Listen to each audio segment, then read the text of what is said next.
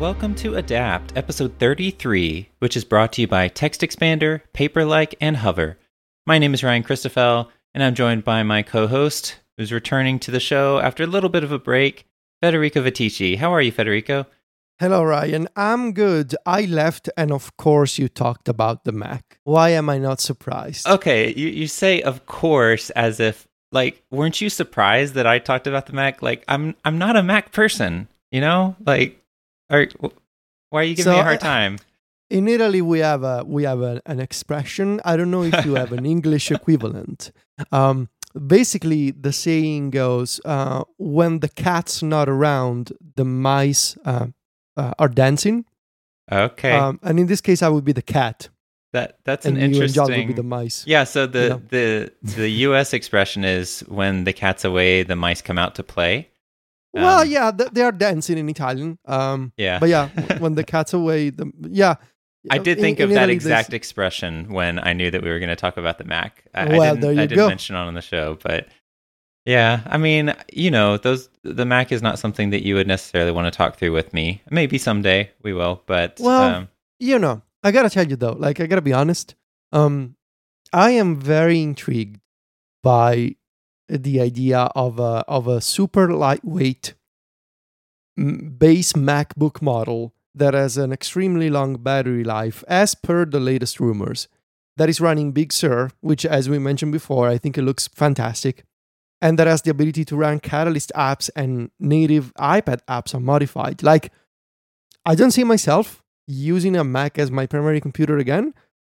But if there ever was a time where I could actually try a Mac computer again, I think that's the kind of computer like an Apple Silicon MacBook, 12 inches, super lightweight, long battery life that runs Catalyst apps and iPad apps.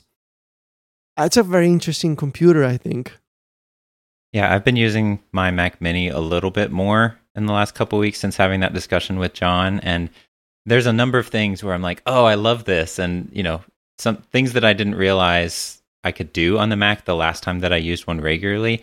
Um, but then there's also the things that are like, oh, window management. I I don't care for this, and you know, even if you get uh, an app like uh, Better Touch Tool to kind of more easily move your windows into different arrangements, it's it's Mhm. not that those windows will kind of automatically Yeah. optimize the apps the way that the iPad does, and so there's just you know there's it's a mixed bag. Um, I think for me, part of it is I'm just such a such a sucker for like the new and shiny, and uh, we haven't had like a really truly new iPad Pro in a couple years. I mean, the 2020 model, right? You got lidar.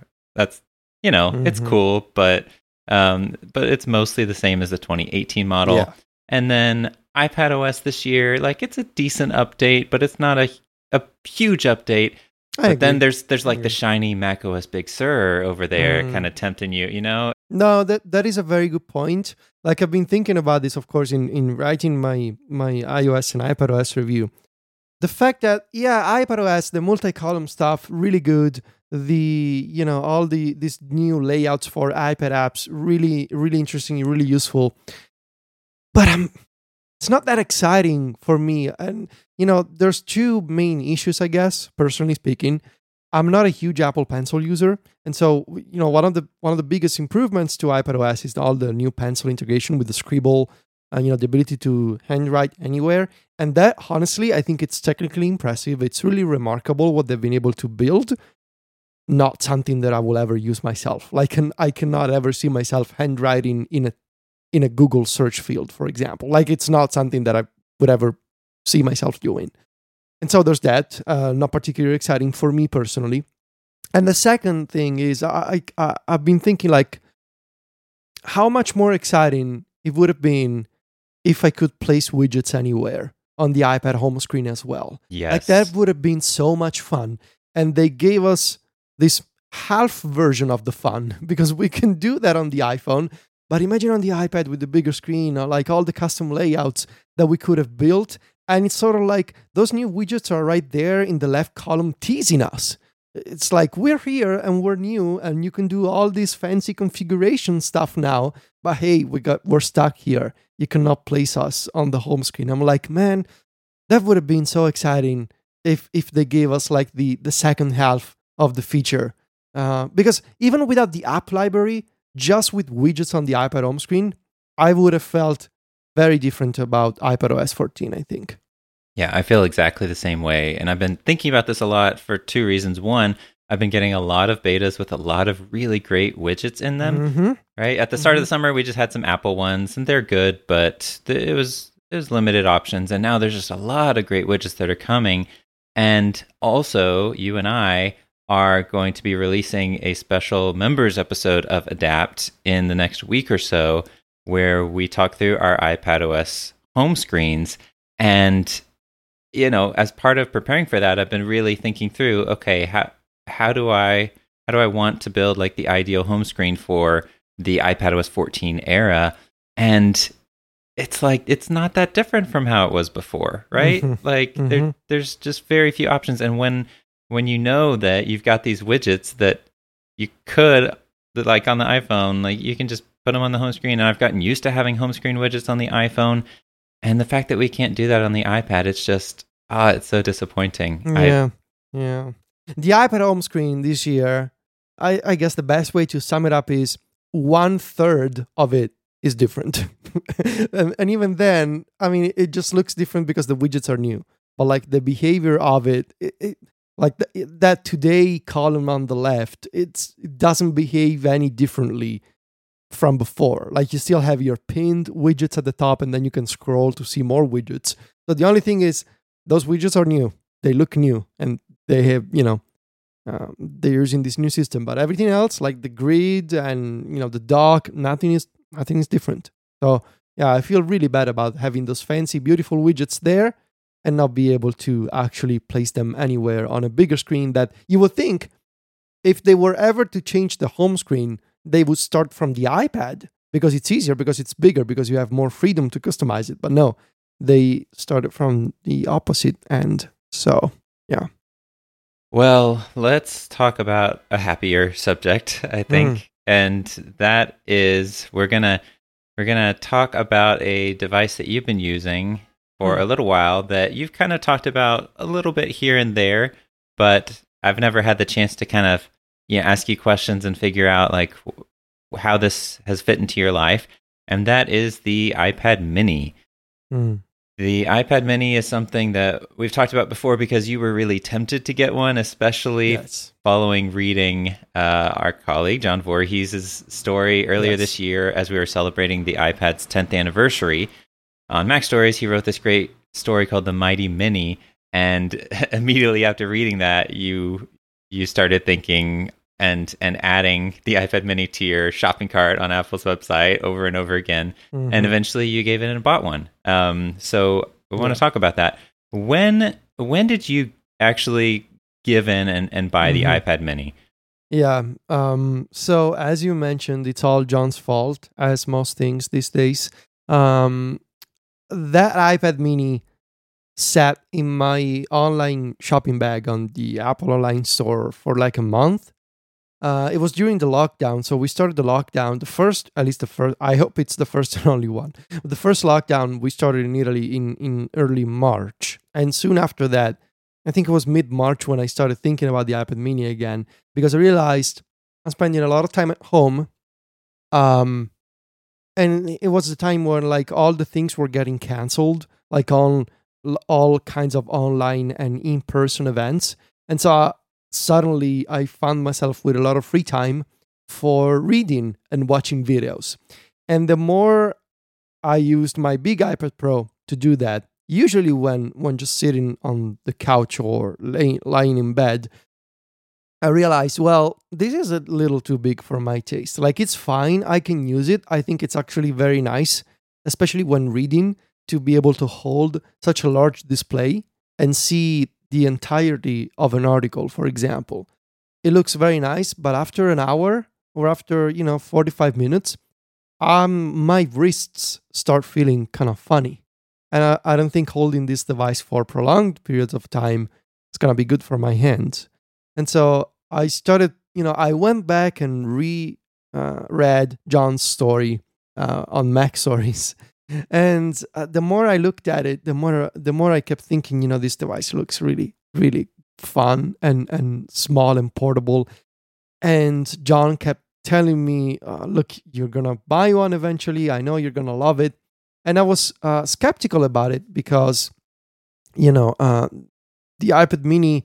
Um, I don't love the fact that um, it's got that old industrial design, you know, uh, with the home button and the bezels, and it doesn't have uh, the rounded, uh, what, what's it called, the liquid retina display uh, of the iPad Pro. It looks really old, even though it was refreshed last year. Um, it looks very old. It doesn't have Face ID, it doesn't have anything of the modern iPad experience, and so that was one of the reasons why I was skeptical. But eventually, I was convinced that it was the iPad I was looking for in terms of. I realized I wanted to have a really portable iPad.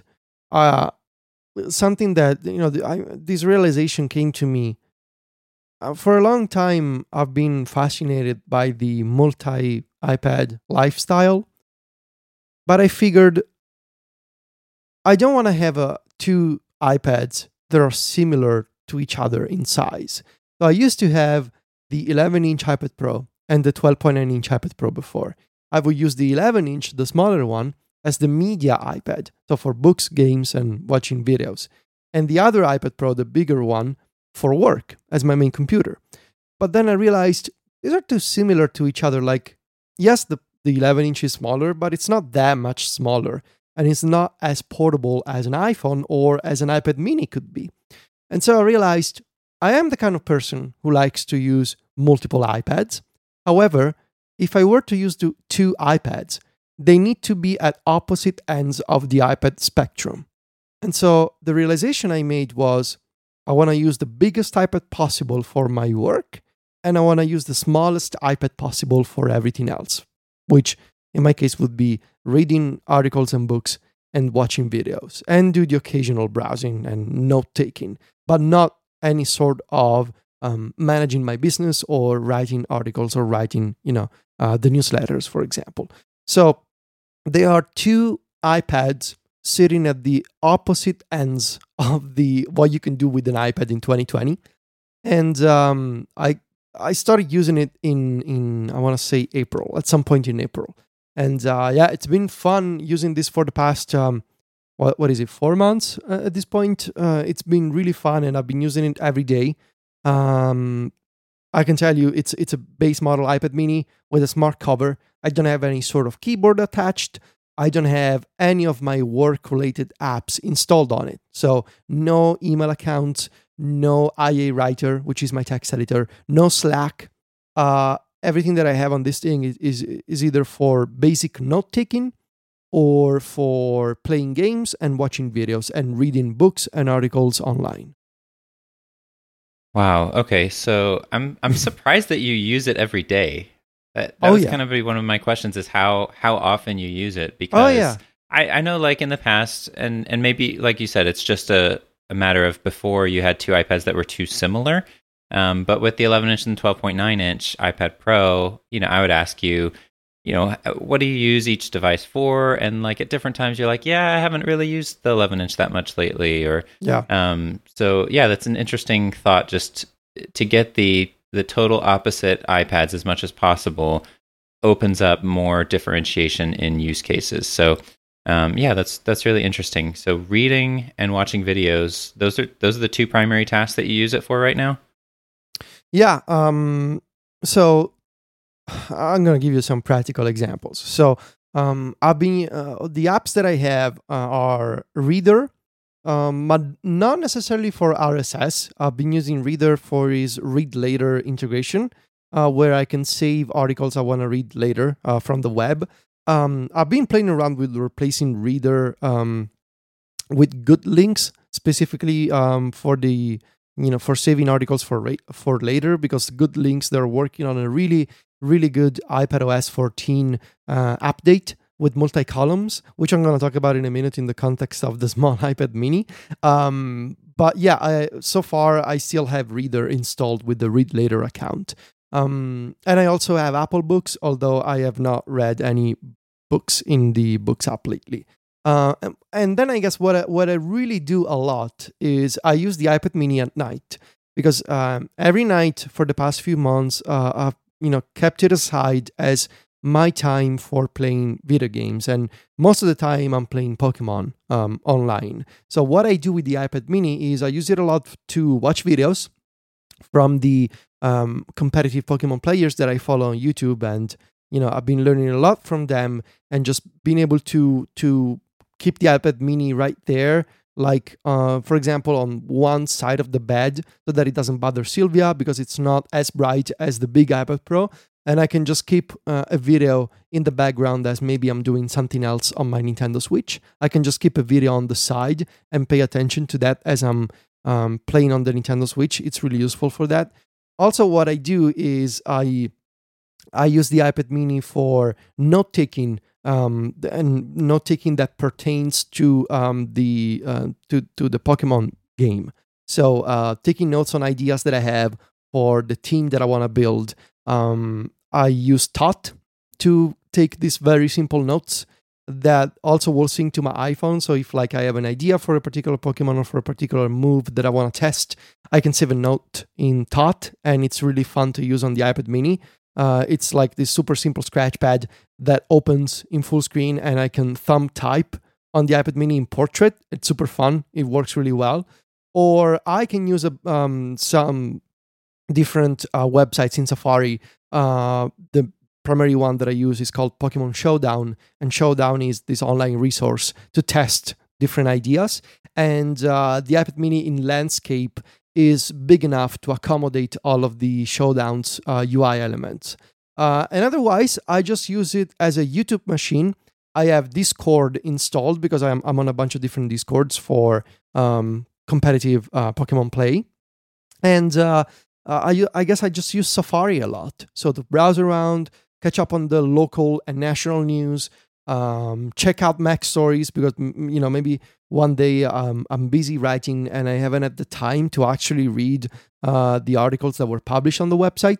Uh, at night, I can go there and read articles on MacStory on MacStories and maybe even go to go to a bunch of different websites like Daring Fireball and 9 to 5 Mac. So a lot of Safari usage, a lot of YouTube usage, and uh, yeah, reading articles that I saved in Reeder. Um, and I use it every day because what I started doing is when I'm done working um, in the evening, I close the iPad Pro with the Magic Keyboard and I leave it charging in the living room. So uh, right uh, underneath the TV, we have a charging station, and I just leave the iPad Pro there, the 12.9 the 12.9 inch model there, and I just grabbed the iPad mini, which was charging in the same place during the day, and I start using it at night. So there's a clear separation of roles between them, and there's a, like a clear routine, I guess, uh, where at some point I stop using the big iPad Pro, which is also a very nice way for me to say, I've stopped working, now I can relax.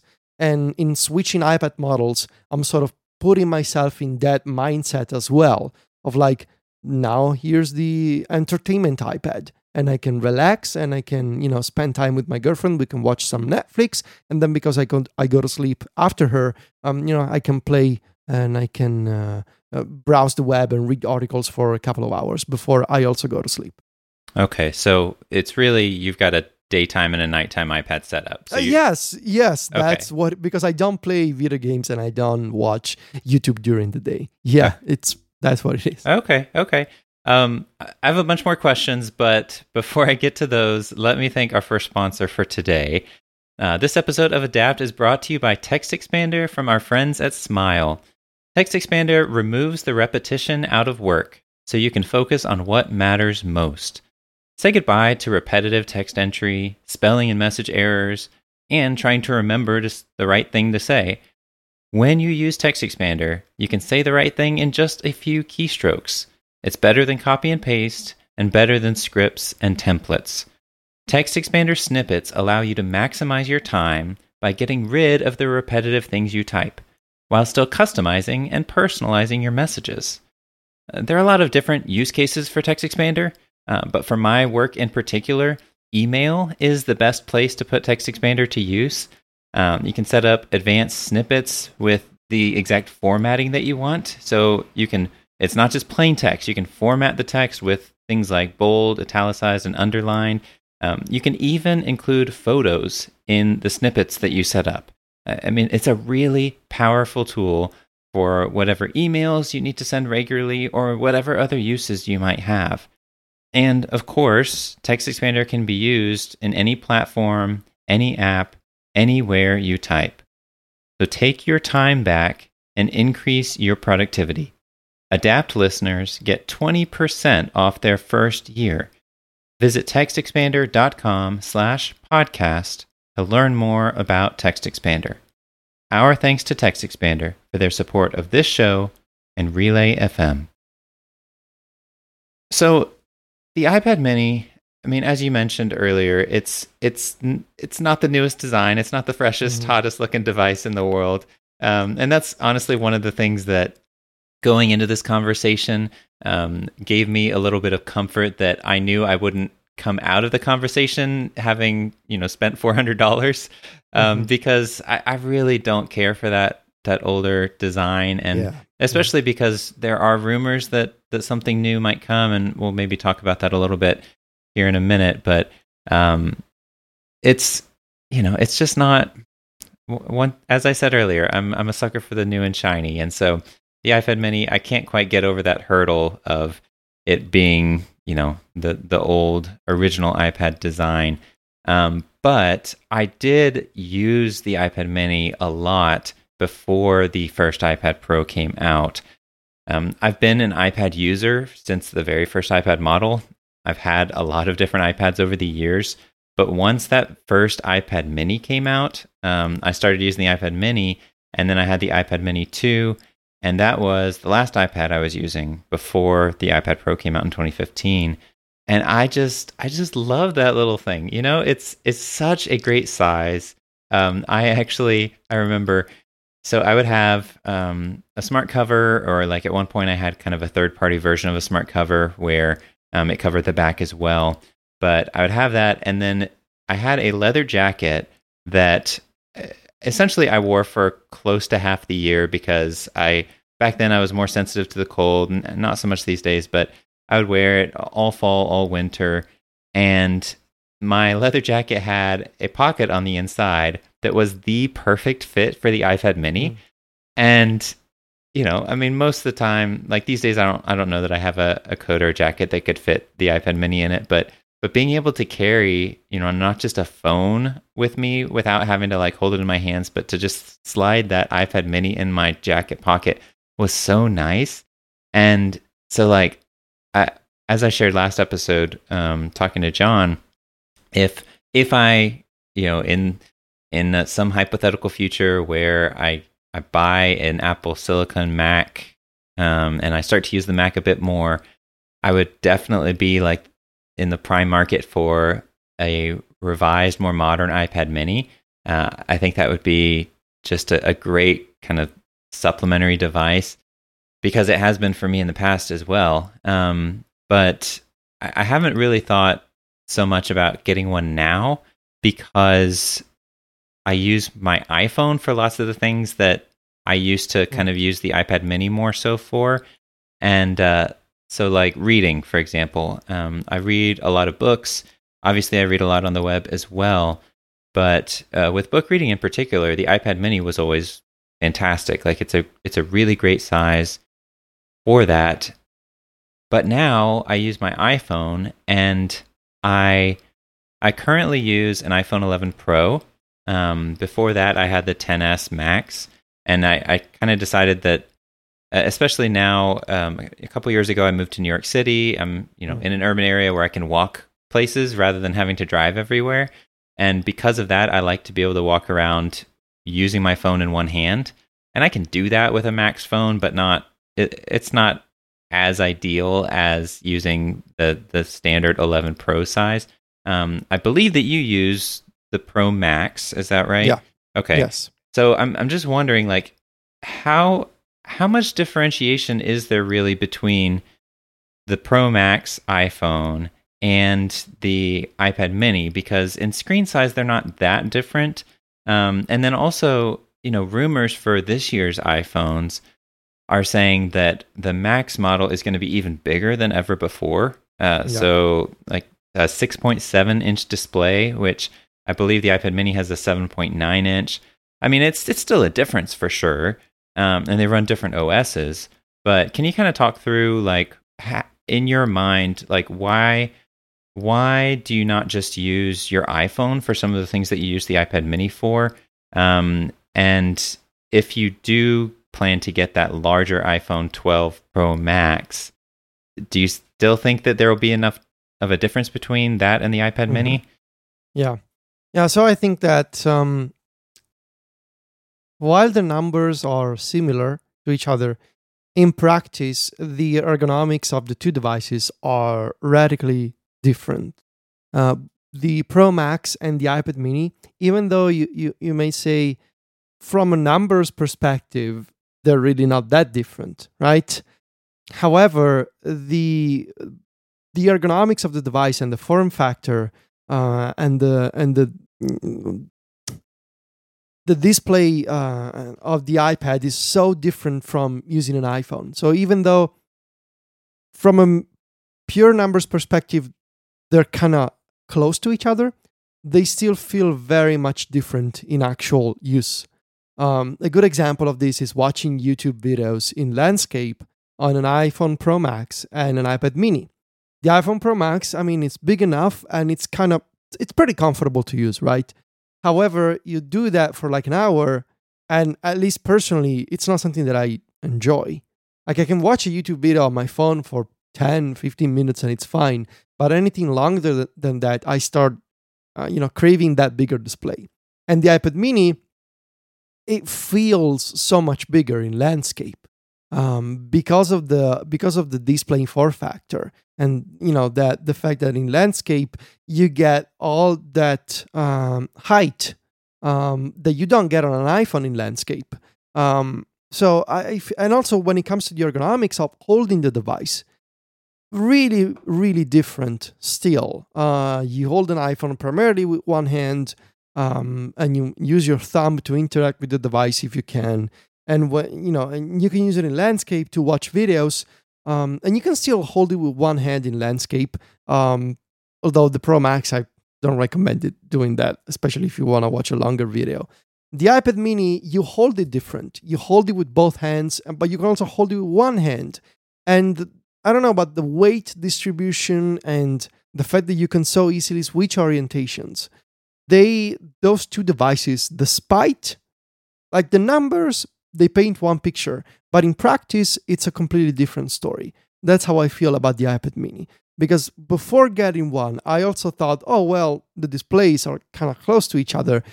What's the big deal between going from a five point, I don't remember what it is, five point something display to a seven inch display? Like, it's not that big a jump, but in practice, it is. It absolutely is, and it's the the fact that this, the display is bigger, and you can tell that it's bigger, especially in landscape mode when watching videos. Like you get so much more detail on an iPad Mini because it's a bigger screen. Uh, but they're also different when you actually hold the devices. They feel different, uh, and I I wouldn't. Uh, after getting one, I now understand why some people before me kept saying yes, I know that the numbers are similar, but in practice, they are still very different experiences. Yeah, I hadn't thought about even the weight distribution of the devices, and yeah, I, I haven't looked up the exact weight, but of each of them, but like that, the those premium iPhones are fairly heavy for you know they feel mm-hmm. dense, right? They feel they feel yeah, solid, they and and I could see where the iPad Mini it it's just more comfortable to kind of yeah, you use with one hand, you use with two hands. The ergonomics, yeah, that's that's an interesting point I hadn't considered because you know you, you just kind of naturally think, oh well, the smaller iPhone would be easier or more comfortable to handle, but that's not necessarily the case, especially mm-hmm. in some of the scenarios that you're talking about. So, yeah, that's interesting. Um, you since you primarily use it for consumption, I, I assume that that means you're not really multitasking on the iPad Mini at all. Is that true? Yeah, no, no, really, no. Very few times when um, um, I need to use split view on the iPad Mini, for example. Uh, it's primarily like a full screen type of deal. Uh, whether I'm using Safari or YouTube or Thought or Discord. Um, I have used split view on the iPad mini. Um, in landscape, it's kind of funny because you get these very minuscule windows for both apps. It's kind of like having two. Uh, in using split view in landscape, it's kind of like having two um, iPhone SEs next to each other. Uh, it's it kind of feels like that. You get this super compact layout to where uh, both apps default to the compact size class and so you get you know toolbars because there's not enough space for additional menus. Um, yeah it's i mean it's usable but it's a it's it's a very different experience from the ipad pro. And so it's possible to use and then you also got to factor in the fact that i don't have an external keyboard so when I'm using the iPad mini in landscape, in split view with the software keyboard shown, like I get so little of an app's interface above the keyboard. It's it's kind of funny to see in, in real life. It's it's very, very, very small. Like it's possible you can do it, but I don't recommend it. This is not a device for multitasking. However, I will say this is something that, that I've been meaning, I've been tweeting about this. Um, with the new multi-column APIs in iPadOS 14, uh, developers will have more freedom in terms of saying, I want to always use, like, for example, a three column layout uh, in my app, and um, I want to, you know, disregard the compact size classes. I always want to show you three columns. Like, it's possible now for developers to be more explicit about the layouts that they want to use in their apps when it comes to columns on iPad. And there's one example of an Apple app that's been updated for iPadOS 14 voice memos. Voice memos is the, and, and I'm totally serious when I say this, voice memos is the best implementation of multi column in iPadOS 14 on any iPad model. Voice memos is the only Apple application that supports a three column layout both in landscape and portrait on the big iPad Pro. You can use three columns in portrait mode on the 12.9 inch iPad Pro. Three simultaneous, when I say three columns, I mean three concurrent columns where each one of them is interactive. And on the iPad mini, Voice Memos is the only Apple app that supports three columns in landscape. It doesn't support them in portrait, but it does in landscape. No other Apple app supports three columns in landscape on the iPad mini. Uh, Notes doesn't, Mail doesn't, um, none of them do, but Voice Memos does, which I've been tweeting about this. I tweeted about this last week. Um, I think there's something to the fact that uh, Voice Memos is one of the apps that was rebuilt from the ground up with uh, Catalyst technology. So maybe there's something there. But in either case, I think it's kind of funny that um, that this is the only Apple app that has like the real um, persistent three column layout. And I will tell you, three columns in landscape on the iPad Mini, as far as voice memos goes, surprisingly usable. Like it's not terrible. And yes, voice memos, maybe it's the best example for this because it's a relatively simple UI. You know, not a lot of buttons. You only get this waveform when you record a voice memo. So it's a relatively simple UI to design for. But still, you're showing three columns at once on the iPad mini. It's kind of cramped, but it's totally usable, totally fine. So maybe maybe there will be more apps that will say, hey, even if it's an iPad mini, I'm still gonna use three columns in landscape at once and it it's gonna be fine. Hmm. Yeah, that that's very strange. Uh, the the Mac Catalyst thing makes a lot of sense because I'm I'm trying to think through the other like initial Catalyst apps at least, and I I can't think of another one that would have a reason to support three columns in the first place, and so maybe that's just you know part of the benefit of uh, of being a Mac Catalyst app. It's yeah, very strange though, nonetheless. It, it, it is. It is. It's. It just feels so random that of all apps that you know, like Notes would be a fantastic example. Oh yeah, um, a mail. Uh, but no, it's voice memos instead. oh well. Uh, yeah. Oh well. Um, if so, if there were going to be, and I sure hope there is going to be a kind of pro esque future model of the iPad Mini which, you know, I was thinking about this. Uh, I've always kind of thought it would be strange to make a modern looking iPad mini that's called the iPad mini Pro because, mm. like, who's really going to use that like as their primary computer or, you know, as a professional device? I mean, there are lots of there are lots of interesting uses in in business for the iPad mini where because of the size it's just a great fit for different industries. Um, but like an iPad mini Pro just has seemed strange to me However, lately there have been these rumors about what may be the next iPad Air that's going to have, uh, you know, reportedly a smaller bezels and lose the traditional home button, um, but have a home button maybe on the side of the device. Eh, anyways, I, maybe they're going to call that the iPad Air Pro, but I kind of think it makes more sense to just call it like the next iPad Air. And so I could see where that's the direction Apple decides to take the next iPad mini. It's not going to be an iPad mini Pro, but it's still going to look like the iPad Pro models in, you know, not having the traditional home button. Um, maybe they won't put Face ID in there because that's a little too expensive to have a, all those sensors, but they could put the home button on the side as part of the power button somehow. And uh, so, anyways, I, all that to say, the idea of a more modern looking iPad mini makes a lot mm. more sense to me if it's not going to be billed as a pro model. And now that there's right. potentially an iPad Air that's not going to be billed as a pro model, uh, I think that gives even more weight to the rumors about such an iPad mini. However, if that is going to be in the iPad mini's future, would you want like the same size body for the device, but with a bigger display because of the reduced bezels and the lack of the normal home button? Or do you think it would be better to have the same size display in a smaller body? I think I will go for the first one. So the same uh, physical body size, but a bigger display because of the reduced bezels. Like what I love most about the iPad mini is the fact that the entire thing is so compact is so small. Um, and it doesn't weight much. Like yeah i think i would prefer the first one. I don't want i don't want this device to grow any bigger honestly like it, the, the, the entire physical footprint of it. Um, so same physical size but bigger display inside because of the new liquid retina technology i assume and the lack of you know the, the smaller bezels. So yeah the first one because i value the overall portability of the thing. The fact that it's so thin I, I also should have mentioned this. This device is so thin it's kind of ridiculous. It feels like an ipod touch but bigger. It's very very thin and kind of refreshing to use because the iphones have been growing thicker and heavier as you mentioned before.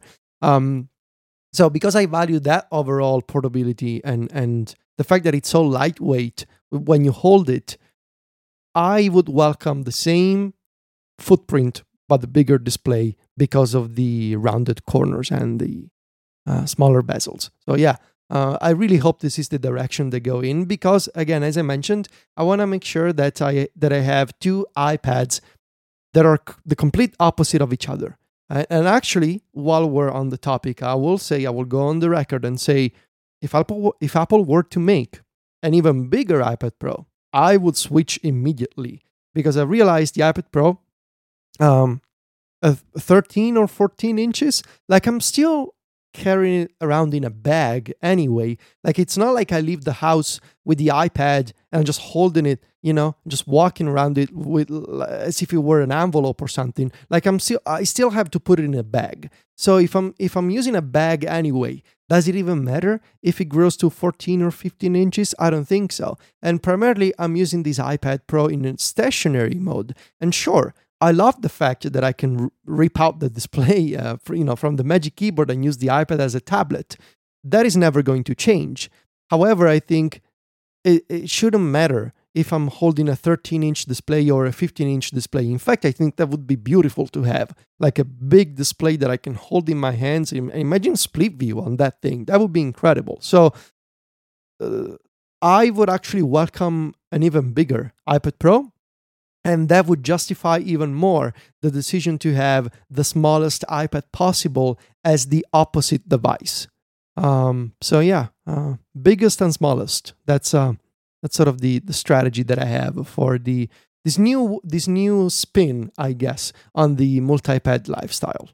It makes a lot of sense because uh, traditionally people with the Mac have had their desktop and their laptop, which tend to have very different screen sizes, right? And um, even like with the the MacBook Air at one point, there's that I think it was 11.6 inch iPad Air, um, which I loved. I had one of those for a little while. Uh, it's a nice small size, especially if you have a desktop. And yeah, with the with the iPad Mini, I I don't know. Like I, I definitely don't want it to get any bigger, but I think between having the same size body but a bigger display on it or a smaller body with the same size display like i i don't know. I i, I think i probably go with a slightly bigger display but in the same body as well because mm-hmm.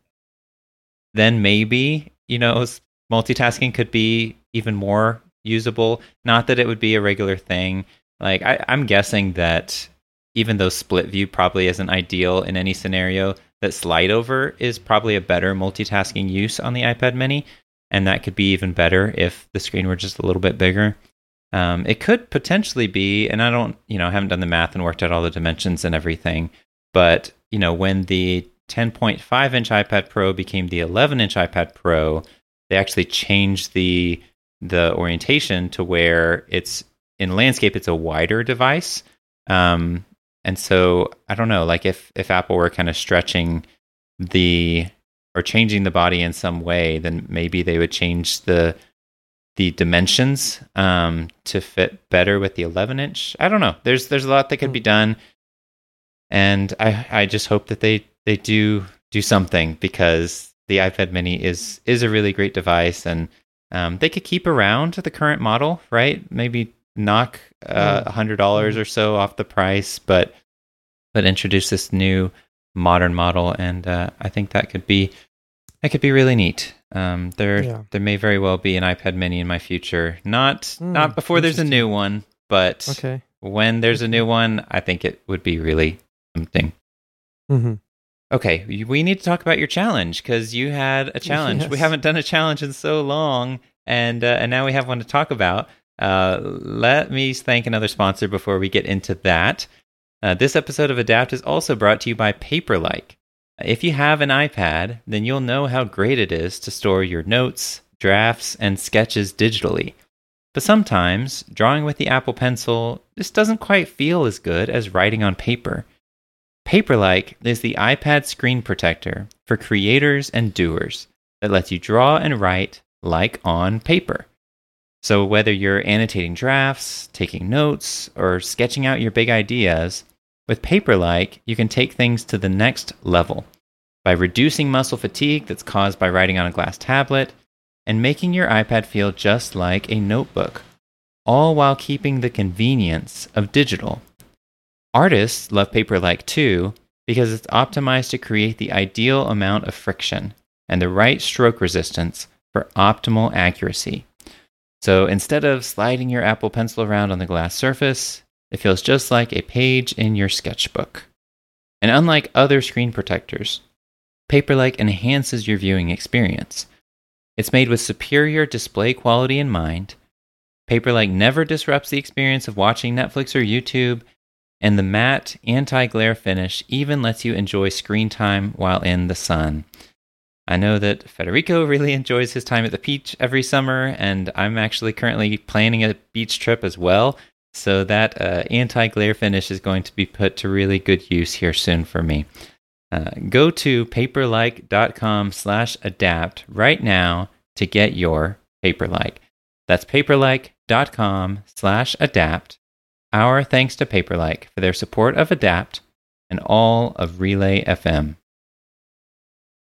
Okay, it was a little while ago, but if you mm-hmm. remember, I gave you a challenge to yeah. research and try out apps that support iCloud versioning, which is a, a feature with iCloud that most people probably don't know exists, and maybe mm-hmm. even most app developers don't know exists because it's it's been around for a while, but yeah. so few apps take advantage of it, and and it's just not like even Apple, you know, it's not like they a- offer it in a ton of their apps. It's it's just it seems like this this thing that's like it's there if you want it and so but we're not to we're not to encourage you to use it. We're not to promote it at all.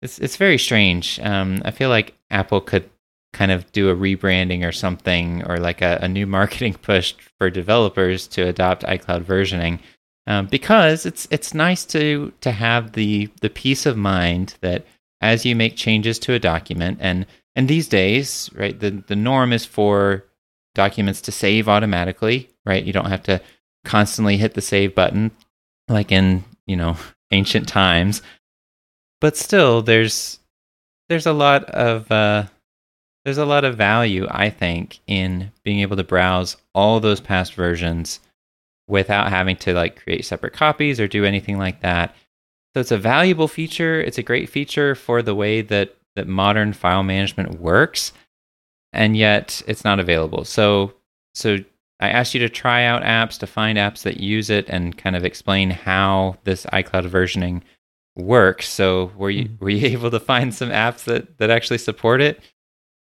Yeah, so I was able to find um, five apps. There are actually three of them, um, as we'll see in a few minutes. Um, one is actually three, but you know it's the same suite of apps. You know where this is going.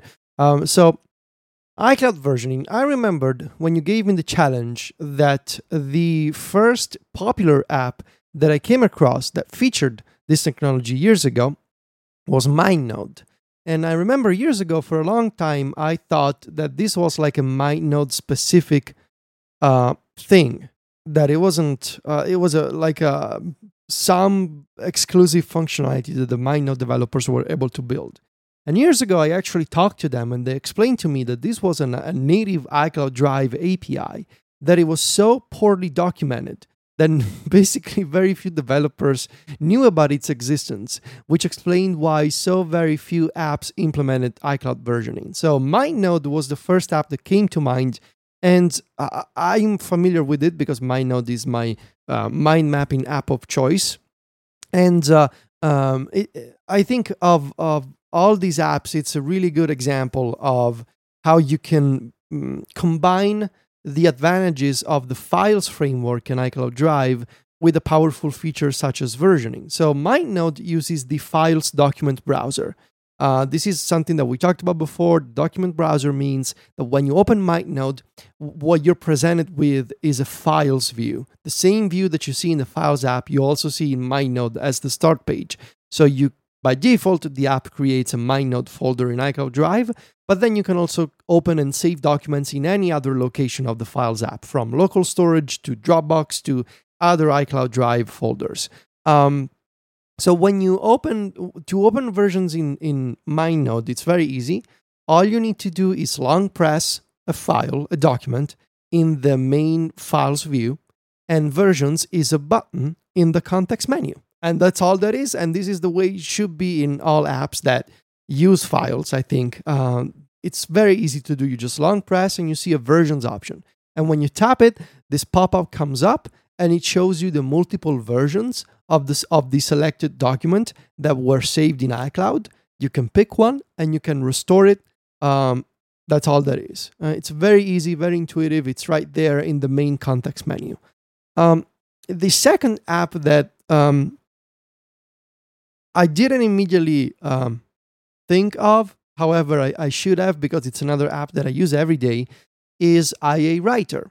And iA Writer has a fascinating implementation of iCloud versions in that iA Writer uses iCloud Drive as its main document storage location. However, it does not use the files document browser. It's got its own file manager. Uh, still, Versions are available for iCloud Drive documents, uh, and you can access them in two ways. Like MindNode, there's a context menu. You can long press a text file in the sidebar. And the context menu, which was added to iA Writer a few months ago, really feature packed now. Lots of options in this context menu, including the ability to open a document in a separate window on iPad. Really well done. Uh, versions is an option there. Otherwise, you can also find browse versions in the share sheet. So in the text editor, the share sheet at the top, you share the document and you're going to see um, browse versions as an option right there if you don't want to use the context menu. What is nice about the um, versioning integration in iA Writer is that it comes with an additional feature compared to MindNode. So just like MindNode, this pop-up comes up, you can see the multiple versions and the timestamp. Uh, you can pick one, you can re- revert to that version. Uh, but what you can also do in iA Writer is you can pick multiple versions and you can create multiple copies of the old file. So you're not forced to say either keep the current file or revert to one older copy. You can pick multiple older copies and create a bunch of versions of those files in your in the iA Writer library. So it's a good way to say, well, let me pick two versions, create copies for each of them, and then I will decide. This is a very nice touch. Also, iA Writer, this uh, semi-related to versions. In addition to iCloud versions, it also comes with support for local backups. And local backups mean uh, those are backups of the document that you're working on that were saved every time the device actually uh, wrote a copy uh, to the file system. So there may be, you know, local backups and ver- and iCloud versions. There may be some um, s- some of the same copies, some overlapping there. Uh, but it's a good way. For example, one time I was having iCloud Drive issues in in iA Writer, and I feared that I had lost like a solid 45 minutes of writing. This was last year. The iOS 13 beta was the iPadOS 13 beta, I should say, was very problematic with iCloud Drive for me. And so iA Writer crashed, and I thought that it didn't save any of my um, any of my uh, latest changes to the document. But thanks to local backups, I was able to restore them because the device had actually written the changes to the file system, to the local file system, but the file system had not synced to iCloud Drive. So iCloud Drive versions were empty, but the local backups were not. So it's really good to have both options, I think, in iA Writer. Both iCloud, and if iCloud is misbehaving, you can still use the local backups. Really well done. And lastly, so I was doing research for this episode, and I so I wrote the details for iA Writer and MindNode, and then I started thinking, you know, there's something that bothers me here because I I think I knew about some other apps that offered versions, but I can think of them. And so I started, and it was like I I'm sure that there was something else, and it was really bothering because I couldn't uh, figure out what it was. So I started doing some googling, and I landed on an apple.com support page and then I went, of course, the iWork apps, both all of them, numbers, keynote, and pages, they all actually support versions on iOS and iPadOS, but nobody knows about this feature because it's so hidden from view. Um, so all these apps, like on the Mac, they support versions, and it's actually really well done as I'll explain in a, in a few seconds, the main problem is how you can actually activate the versions feature. To do this, you cannot use a context menu, you cannot use a share sheet. What you need to do, stay with me, all of these apps use the Files document browser. To access versions, you need to tap Select in the Files toolbar, select the document you want to browse versions for, and when the document is selected, a versions button will show up in the top toolbar. Wow. This is the only way you need to select the file first, and then versions will come up as an option in the toolbar. And when you, then you can tap versions and you get the usual pop up. And what is really nice here, and such a shame that this feature is so hidden from view, is that this pop up has all the features of the of the other apps you can browse all your versions, you can restore them. But what you can also do is you can preview the version before you restore it. So you tap on a version, you choose preview, and it opens in a quick look preview. And from the quick look preview, you can, of course, confirm that that is the version you want to restore. But from there, you also have an additional button that says save as copy. So they got this really nice flow going of browse versions, open one, preview the version, then decide you want to restore this and overwrite the current version of the document, or do you want to save a separate copy? It's really well done. However, I don't understand why this is so hidden and why isn't this a context menu option? I don't get it. Uh, the iWork apps they they have a context menu, however, it only comes with the basic options. Um, so, a really odd way to activate versions in iWork, but also really solid versions implementation. So, um, at the end of the day, this challenge was really eye-opening. If all, if only to confirm that versions really powerful file management feature. Such a shame that more developers aren't using this. And even Apple itself is using this. And it's so poorly documented in the app. Uh, it's they must figure out, I think, going forward, especially apps that use the native document browser, there has to be a consistent way to browse versions. This needs to become a consistent built in feature it shouldn't be up to developers to implement either a context menu or a share sheet button or any other means to open versions. This should be a, should be built into at, at the very least into the document browser, the standard files view. And if you're an app like iA Writer, then you can, you know, design your own activation methods, but at the very least, document browser enabled apps should offer a consistent way to open versions. That that does seem like the perfect way to implement this because what Apple could do is build it into the Files app itself so that you have yep. this kind of support for anything that's stored in iCloud Drive within Files. And lots of things don't have versions, right? You know, it's not like your PDFs are constantly being updated necessarily, although in some cases they are, right? You you got PDF annotation apps. But if they built it into Files first so that you had the peace of mind of knowing that all my documents in iCloud Drive have this versioning feature supported, then apps such as, you know, uh, I mean, I'm trying to think of ones that I that I use regularly that use the document browser. I mean, PDF Viewer is one. Um, gosh, man, what what, what Pixelmator maybe Pixelmator. Pix, yes, Pixelmator yeah. and Pixelmator Photo are two apps that that use the the document browser, but they would just get this for free, and that that would be the way to go about it, right? Because Apple apparently isn't going to convince developers to adopt this, um, and it's always best when they can just kind of give developers something for free, anyways, and then it's another extra like carrot to to kind of prod developers toward adopting the document browser, um, which is a better experience in many cases for iPad users. And so it's kind of like everybody wins. And and then you would have this like unified single um, method of how you mm-hmm. access versions, which means that you, you don't have to go poking around and, and waste time like you had to trying to figure out, oh, how how do I does this app support versions? And if it yeah. does, then how do I get there?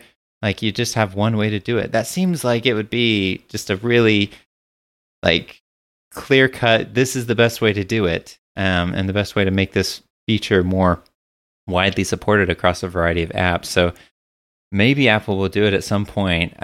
It doesn't seem like it's a high priority for the company, mm-hmm. and I, I'm kind of surprised at that. I mean, it doesn't really make sense to me why, like, versioning on the Mac, which historically storage on the Mac has very much been tied to your local storage. So that I know that's a little different now where they they really want you to use iCloud Drive to have like your desktop and your documents sync in the cloud. Um, but historically, the way that you manage files and documents um, on the Mac is with local storage, and and that local storage can tend to be pretty limited at times. And with iCloud Drive, it's like you've got all this extra space and you know apps that that use iCloud Drive. I, I don't know quite how it all works, but I I assume that Apple provides enough kind of storage capacity that that most apps could store versions of documents without it really uh, costing them extra necessarily. Um, mm-hmm. Apple could just kind of take care of that. It really wouldn't be.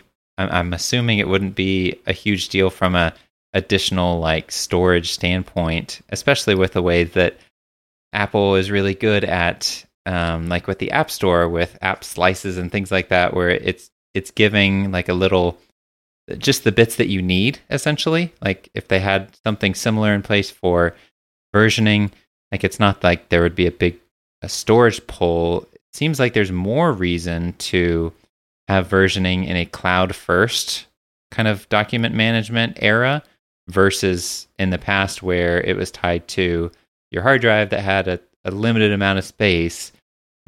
I don't know that it just it seems strange to me that that Apple hasn't prioritized this, and maybe yeah. maybe they will in the future. Um, I, I, guess we'll see. But uh, but those are some great apps that you that you named. Mm. I'm, I'm mm-hmm. glad that it's not just like the the the poor, you know, not so great, haven't been updated in a while apps that support iCloud versioning. Yeah. These are yeah. these are first class iPad apps. Yes. But I, I suppose it makes sense since, you know, as you shared what the MindNode developers were saying, there's the documentation is so poor that you you really have to want to support versioning in order to do it. And yeah. um, so yeah, it's good to know. Hopefully, we'll see some change here in the future. But uh, but if not, at least we know that there are a handful mm. of apps at least yeah. that support this feature.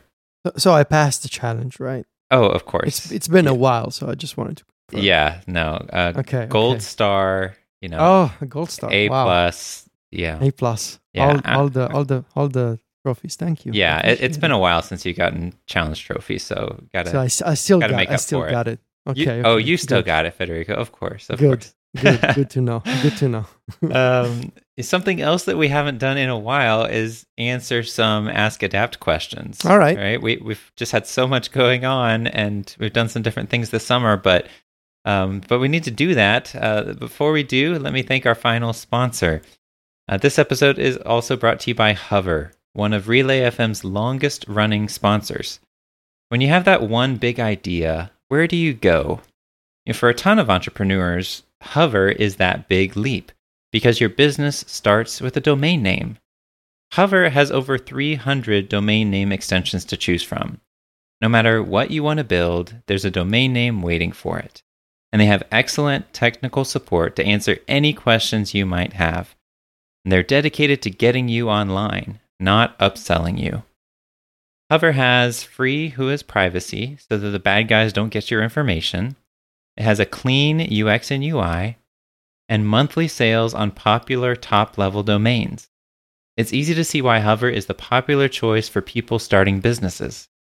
I know that our listeners appreciate intuitive user experiences and things that just work straight out of the box, so to speak. And so I know that you will appreciate Hover. Uh, their UX and UI really is simple and clean and easy to navigate. And all the times that I've used Hover over the years, it's been so easy to use, both for setting up domains and just ongoing management of those domains.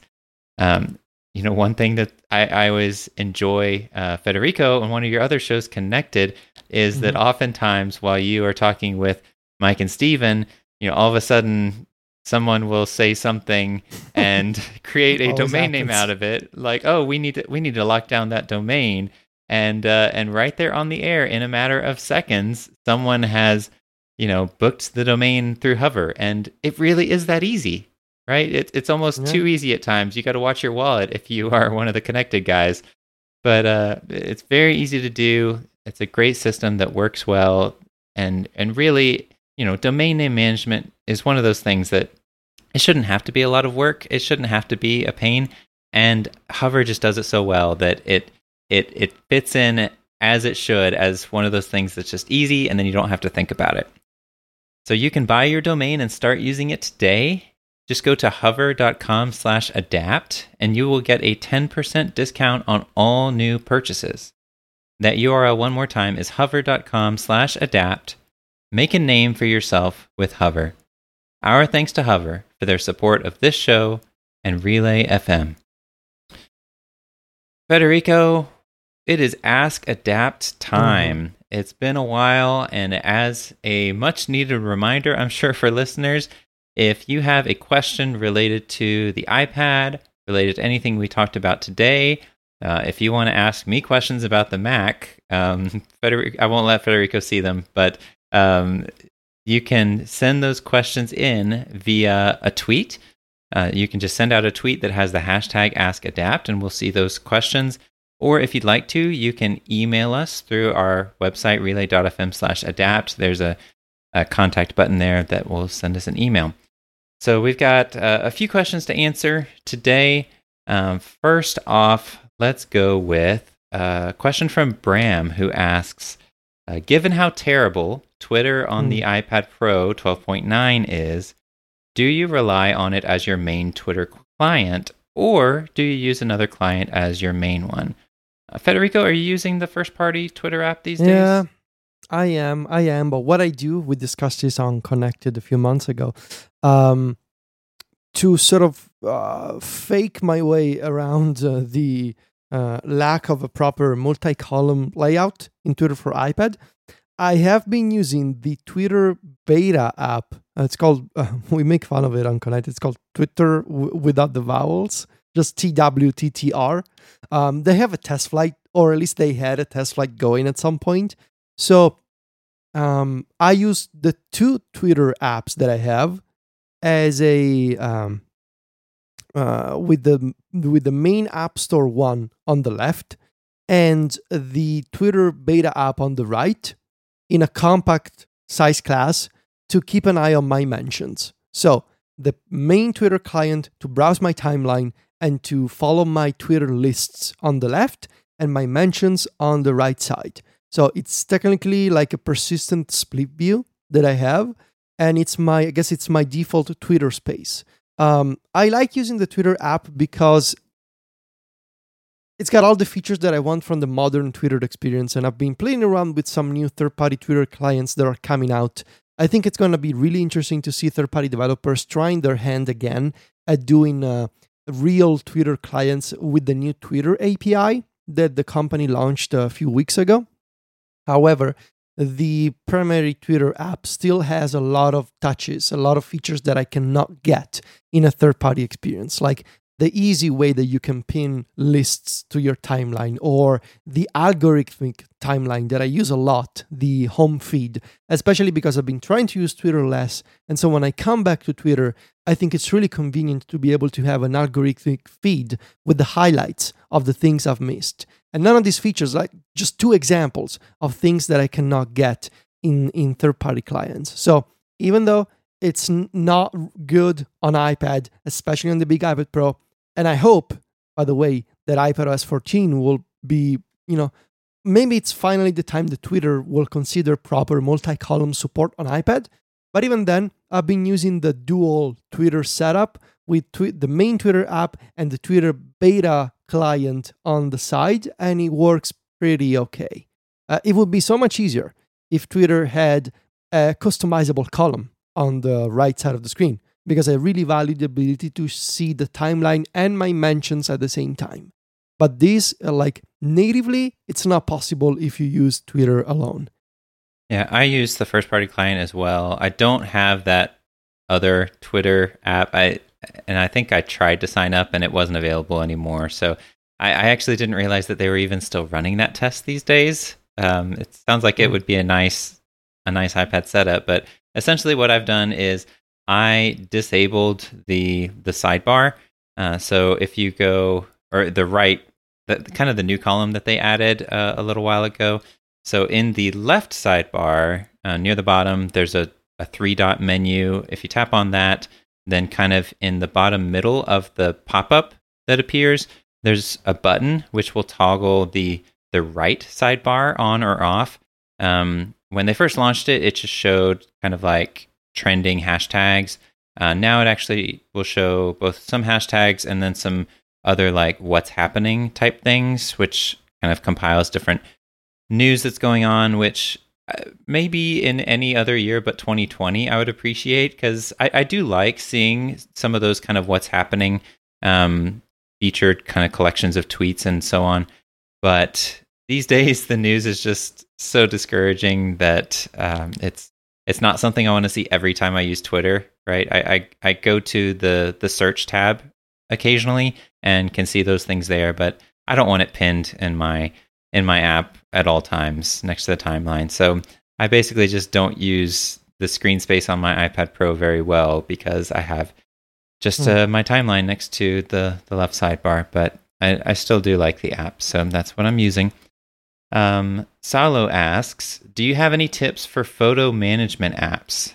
Says I'm dying for a folder or section in the Photos app for uncategorized photos, you know, photos that aren't in an album, or any other app that could do so. Uh, I have just the recommendation. Uh, there is an app called Best Photos, uh, which is Hmm. all one word. Um, I've got a link to it in the show notes.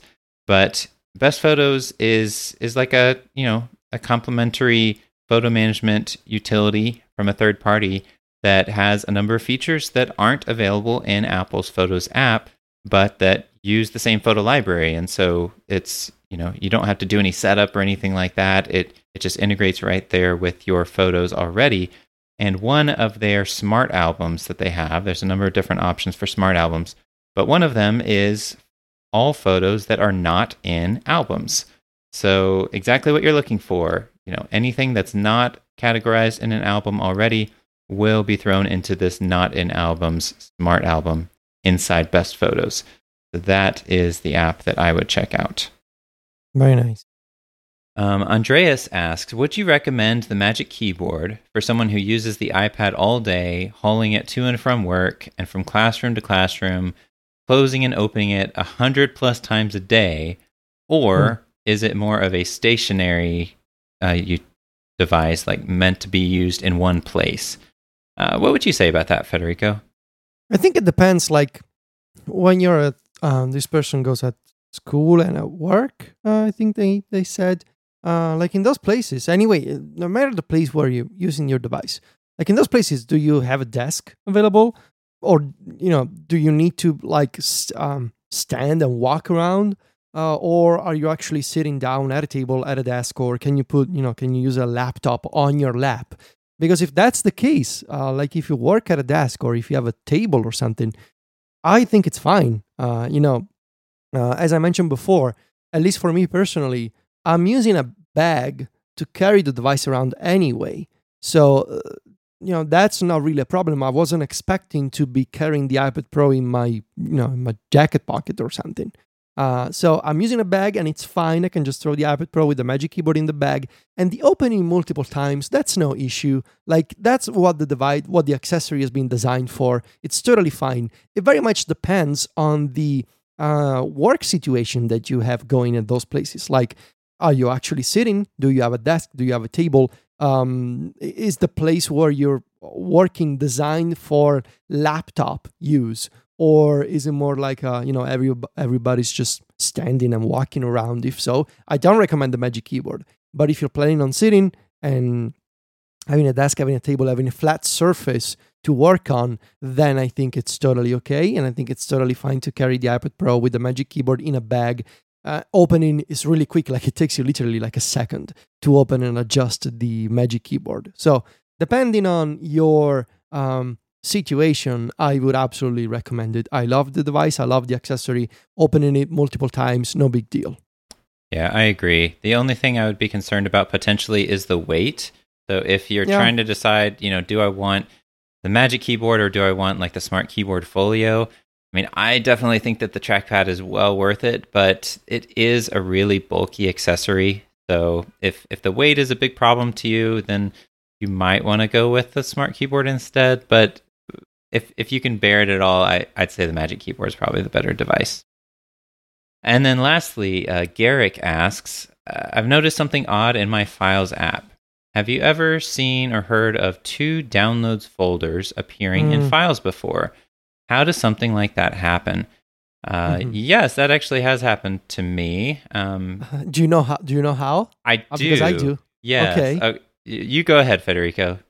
So I think this happens if you switch download locations for Safari in settings. Every time you pick a different location, uh, uh, the system recreates a downloads folder inside that location.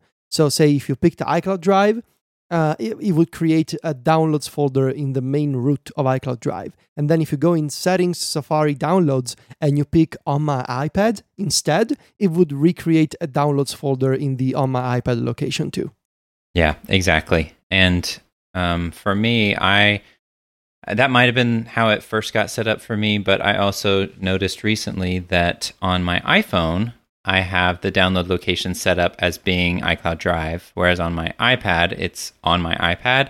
And I think that that iPhone download folder still syncs to the iPad, and which is kind of how I want it to work because I want to be able to access things that I downloaded Right. on my iPhone from my iPad, but not necessarily vice versa. I don't have to, and so I've got two downloads folders because of that. So yeah, the mystery solved, Garrick. You're, it's okay. There's there's nothing wrong with your device. it's working Yes, as it's yes. supposed to. It's all good. It's all good. All right. Well, that is it for this episode's Ask Adapt. Um, we welcome any questions. We've still got a backlog that we need to work through at some point, but uh, feel free to write in with that hashtag if you have an iPad or app related question. Uh, we'd love to see it. Um, we we're not going to set a challenge for next time. Um, we I, I think Federico, you and I have come to appreciate having a little more flexibility in whether we're going to do a challenge every single episode or not. Yeah. And so uh, next time we are not going to have one episode after that, probably, but who knows? Um, so we won't set a challenge yet. I do want to mention a couple things before we wrap up today, though.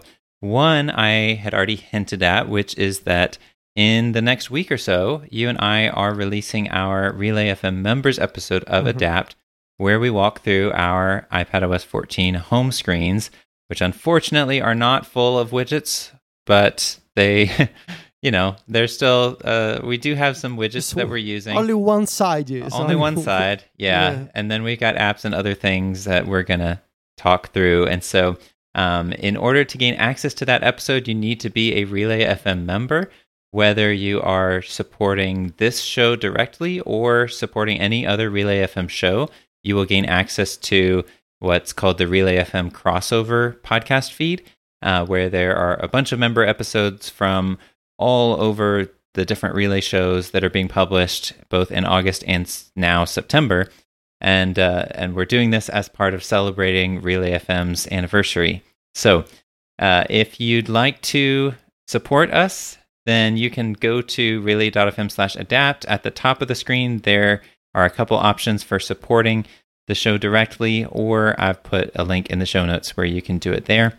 Um, the second thing, though, even more important, is that uh, Relay is doing something which it, it started out um, last year as this big, wonderful fundraiser for St. Jude uh, in the month of September, uh, lining up with Childhood Cancer Awareness Month. And so uh, we and all the other Relay FM shows want to highlight St. Jude and cancer awareness so that uh, we can help raise funds for this amazing organization. Um, St. Jude Children's Research Hospital is uh, working with organizations such as the World Health Organization, who are committed to transforming cancer care uh, with the goal of curing at least 60% of children worldwide with six of the most common cancers by 2030. That, that is not very far off. And you can help them do that. Um, with your support, with our support, we can help St. Jude stay true to its life saving mission of finding cures and saving children. And so you can donate to support childhood cancer awareness at stjude.org slash relay. Uh, again, that URL is stjude.org slash relay. I can't think of a better cause to support, and especially at this time of year, you know, the fall's coming up, and there's there's usually lots of Apple devices that um, we and I'm sure many of our listeners like to Yeah. purchase and enjoy. And uh, before we get into all that, let's uh, let's put our money towards something that is is really making a difference in the world through the work that St. Jude is doing to help prevent childhood cancer and and make the world a better place, truly. Yep. And we'll be doing this all throughout the month of September. So, uh, with that, this has been episode 33 of Adapt. Uh, want to thank our sponsors, TextExpander, Paperlike, and Hover. And to find the show notes for this episode, you can go to our website, relay.fm slash adapt slash 33 for today's episode. And to follow us online, Federico is on Instagram and Twitter as at Viticci. That's V I T I C C I. And you can find me on Twitter as at iRyanTLDR. That's I R Y A N T L D R. And both of us are writing at macstories.net. Until next time, Federico, say goodbye. Arrivederci. Bye.